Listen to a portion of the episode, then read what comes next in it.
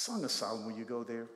Well, let me, before you go there, let me just kind of share you another uh, passage that this, this wisest man, Solomon, wrote.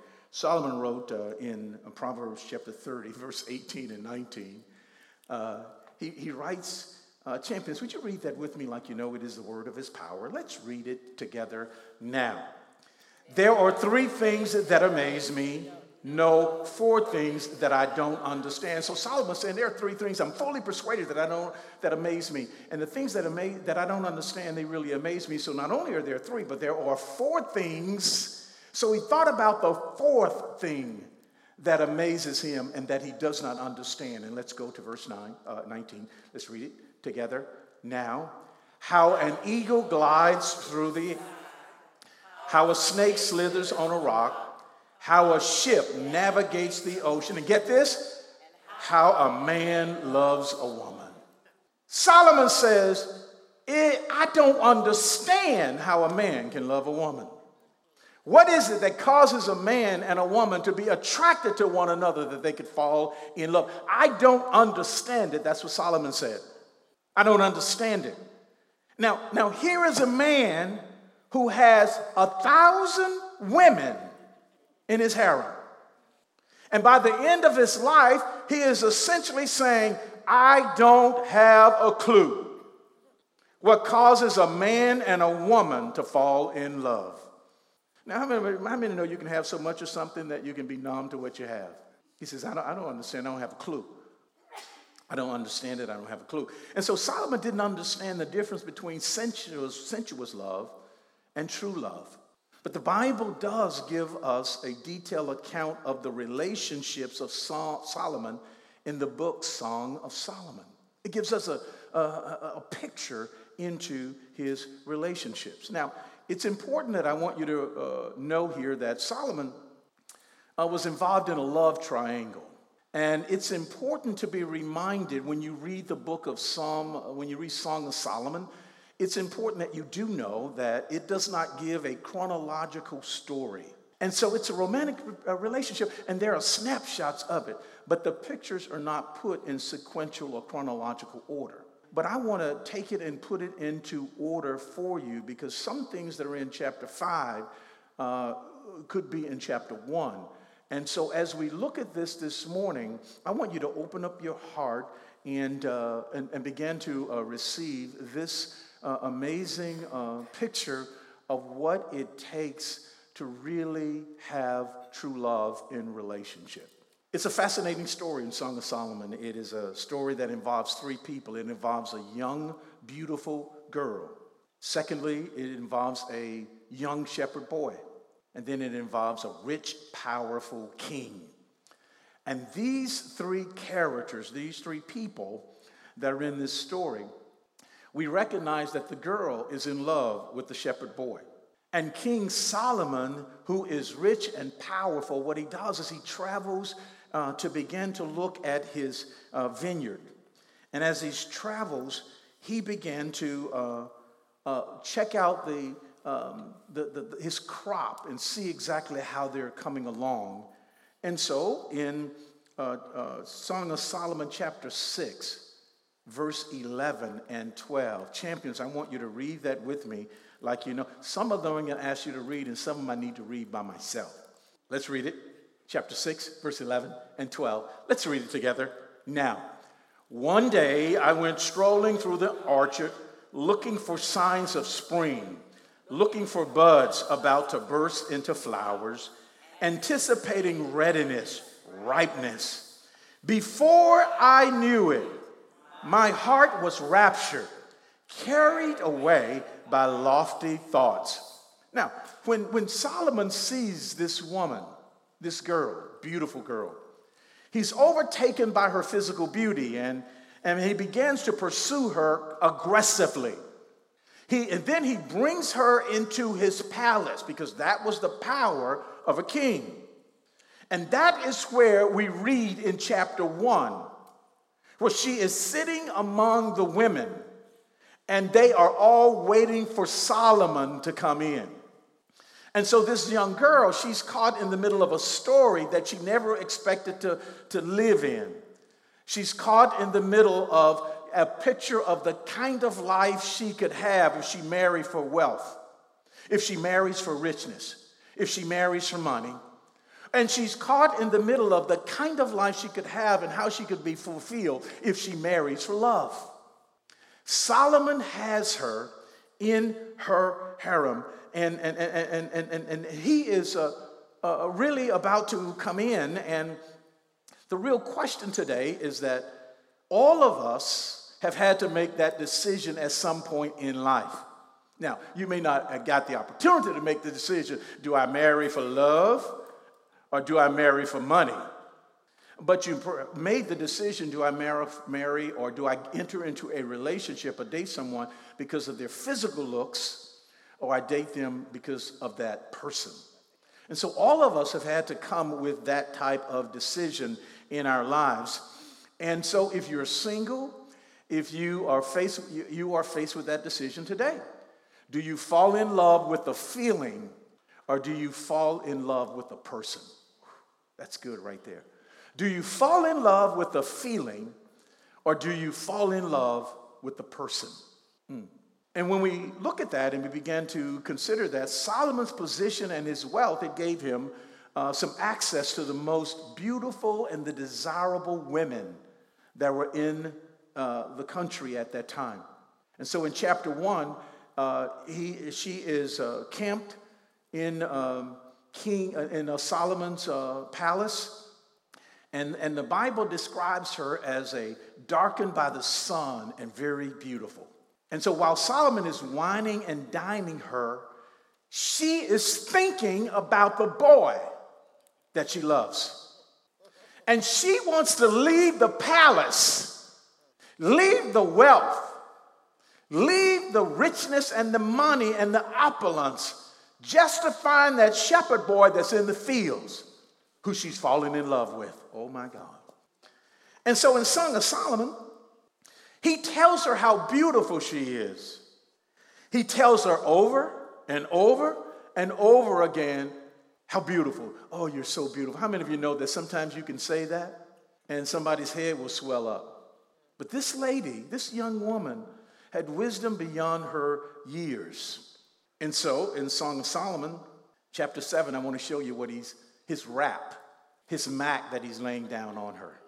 Check this out in Song of Solomon, chapter 7. I'm going to read this. oh, how beautiful you are. How pleasing, my love. How full of delights.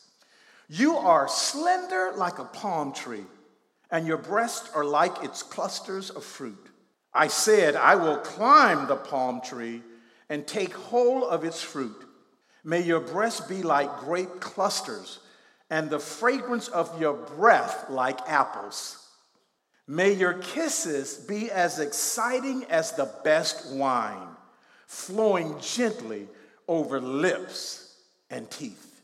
Solomon was talking about her physical beauty, and he was attracted to her physical appearance. And he believed that she had the perfect body to satisfy his needs. And in other words, if the Song of Solomon had a song, it would be by the Commodores. She's a brick house. 36, 24, 30. What a winning hand. That would be his song. That would be his song. Oh, I love it. That's a winning hand. And so he thought about how much he can enjoy her physically. Now, Solomon already has a hundred, more than 140 women. And notice this, he keeps rapping because she's not falling for her line, for his lines. You know, I heard somebody say, Ooh, you must be so tired. He, was, he, was, he went up and started trying to rap to a lady. He said, Ooh, you must be so tired. And she said, What do you mean? Because you just keep running back and forth in my mind. What kind of lame rap that is?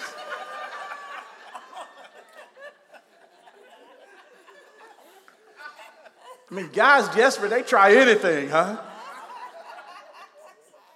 You keep running back and forth in my mind. So he's got 140 women at this time. Look at this in chapter 6, verse 8 and 9. Look at this. Look at this. He says, even among 60 queens and 80 concubines, and notice this, and countless young women, I would still choose my dove, my perfect one. See, this is the same line that dudes are using today. Baby, she doesn't mean anything to me. You're the one I really want. You're the one I love. No, baby, it's going to be different with you because I've been looking for you all my life. You are the one that I love. I mean, and boy, women are falling for that same line that Solomon's been using throughout the decades and the centuries. What's interesting is Solomon didn't spend time at all getting to know her. He just fell in love with how she looked and how she would make him feel. Solomon fell in love with the feeling rather than a person. But let's contrast Solomon's rap to the young shepherd boy's rap. The shepherd boy, he tells this beautiful young girl how he feels and how he fell in love with her. Song of Solomon, chapter 8, verse 5. Come on, let's read that together now. I found you under the apple tree and woke you up to love. Your mother went into labor under that tree, and under that very tree she bore you. Isn't that interesting? How did he know her mother went into labor under that tree? How did he know that she was born under that tree? You know how? He spent time talking to her. He spent time getting to know her. He spent time understanding her. And this shepherd boy, he took the time to develop an emotional relationship, a heart to heart relationship, by knowing her rather than a physical attraction. And what's interesting uh, to that is that by spending this time getting to know her, then there, were, uh, there was a connection that they were making that was beyond a physical connection. Because how many of you know that over time, at some point in your life, your physical appearance will change? How many of you know that you don't look like you did 20 years ago? You don't look like you did 10 years ago. How many of you know that uh, how you look today, you're going to look different in 10 years, in 20 years, and in 30 years? And if people are falling in, in love with the feeling, with how you look today, rather than falling in love with you, they'll get out of your box and then climb over into somebody else's box. That's why, mm, I won't say that. That's why you have people that marry for 30 years and then they leave the one they married and go find a younger man or a young a 20 year old or t- why is because they're calling out of boxes they fell in love with the feeling rather than the person but, over time your physical appearance appearance will change and so somebody that's telling you how fine you are how good looking you are but never spends the time to know you someone's telling you prove your love to me and not uh, demonstrating how much they love you that they're falling in love with the feeling rather than the person, and physical appearances will change. You know what? When I, when I was, this is a picture of me in the first grade. And I was so conservative. I had a white shirt on in the first grade, button up to the top. Hey. And I was so good looking. They would say, "Oh, he's got so dimples in his cheeks. He's so cute." And and my there's a first grade teacher I had, and man, I just man, she was so sweet to me. I love Miss Miss Norris. I, she just she say, "Oh, he's just got such pretty uh, dimples," and she would like um, encourage me or what I could be because I was insecure at some uh, going, going up, and she was like saying, you know, you're doing a great work, you're, you're, you're, you you, you this and that. And it was such an encouragement uh, to me. But I look back at that and I was pretty good looking then. but I grew up. And this is me in high school. And I know you thought I, I did not have hair. But this is not the biggest afro I had. I had a huge afro but I cut it down a little bit, you know. And But, but this is me in high school. And, and I've kind of changed a little bit, not as conservative. My physical appearance don't look the same. That uh, that's a real tie I have on, but rather than put it behind the knot, I, I wanted to be stylish and just flipped it over. And rather than wear a white shirt, I had a psychedelic shirt. That's where it's at, psychedelic. And I, I was different. So you can see how I changed throughout the years. My physical appearance changed. Till, till even now in high school, I, I don't look like I look now because, see, this is really how I look now. Woo! And I don't look like I did in high school. I don't look like I did when I was in the first grade. But boy, that boy sure do look good today. Isn't it amazing how God just rolled back the hands of time for me that I look like my first grade picture again? Thank you for that encouragement.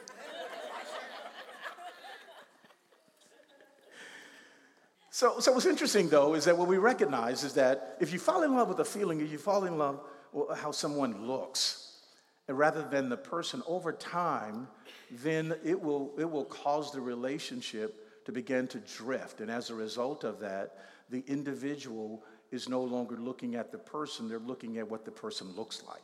So this, this young uh, boy, he began to uh, tell her how much he loved her. He spent time talking with her. He spent time getting to know her. He spent time understanding her. And she also spent time talking to him. She spent time getting to know him. She spent time understanding him. And so she is sitting among the other young unmarried women in Solomon's palace, and they're all waiting on Solomon to come.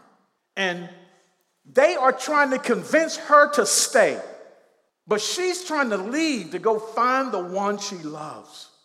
You know what they tell her in chapter 2, verse 7? They say to this to her Don't excite love, don't stir it up until the time is ripe and you're ready. What they're saying to her is don't force love. Give Solomon time. Don't feel like you have to feel about him what you feel about this young boy. No, give him time. Uh, don't stir it up. Just let it sit and bake. And over time, you'll fall in love with him. And that's what they're telling her. And, and, and this woman can't understand why they are telling her this. And they can't understand why she wants to leave a kingdom to go spend a lifetime with a shepherd boy. And so in Song of Solomon, uh, chapter 5, verse 9, they ask her this question. I want you to read that with me together now. What's so great about your lover, fair lady? What's so special about him that you beg for our help? They were begging, she was begging them to leave. She said, I need you to help me to leave. There's so many people in here that if I leave, maybe he won't notice me. And they're saying, So what's so special about this guy? What's so special uh, uh, uh, uh, about him that you want to leave? But not only do you want to leave, you want us to help you leave. And we can get in trouble for helping you leave. What's so special about him? And if you read that particular passage, she says these words, particularly in the Message Bible, he's one in a million. She says these, she, she talks about how he looks, but she talks about how he honors her, how he respects her. She talks about his character. And when she talks about him like that, then they began to understand somewhat as to what she was referring to. And you know what? She leaves the palace. She gets out and, and, and she runs to try to find the one she loves. And notice this in chapter 8, verse 5. We read it earlier. She says, Who, who is this I see? coming up from the country arm in arm with a lover, with her lover. And then he says that I found you under the apple tree. That's what we saw earlier. And I woke you up to love. He woke her up to love.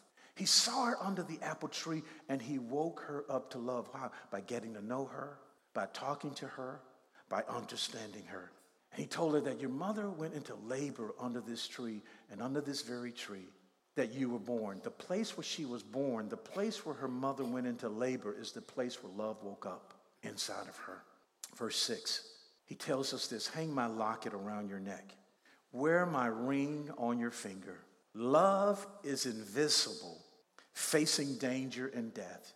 Love is invincible, facing danger and death. In other, uh, other words, that there is a love that's greater than death.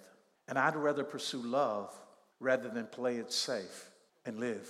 Passion loss in, in terror of hell. The fire love stops at nothing.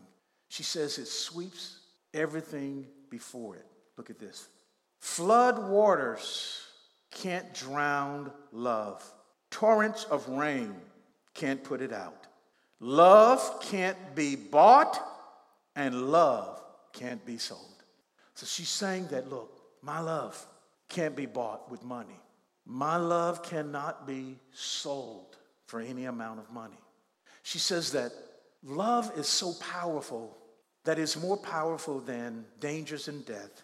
And she says that it can't be bought, it can't be sold, it can't be forced. Flood waters can't drown it out, rain can't put it out. And later in that particular passage, it talks about when she's, when she's left the palace and as she, as she goes, her brothers, as she grew up, were, were, were protective of her. And they says that if she is a, a wall, we will put barricade around it so that no one can climb over it. They were trying to protect her.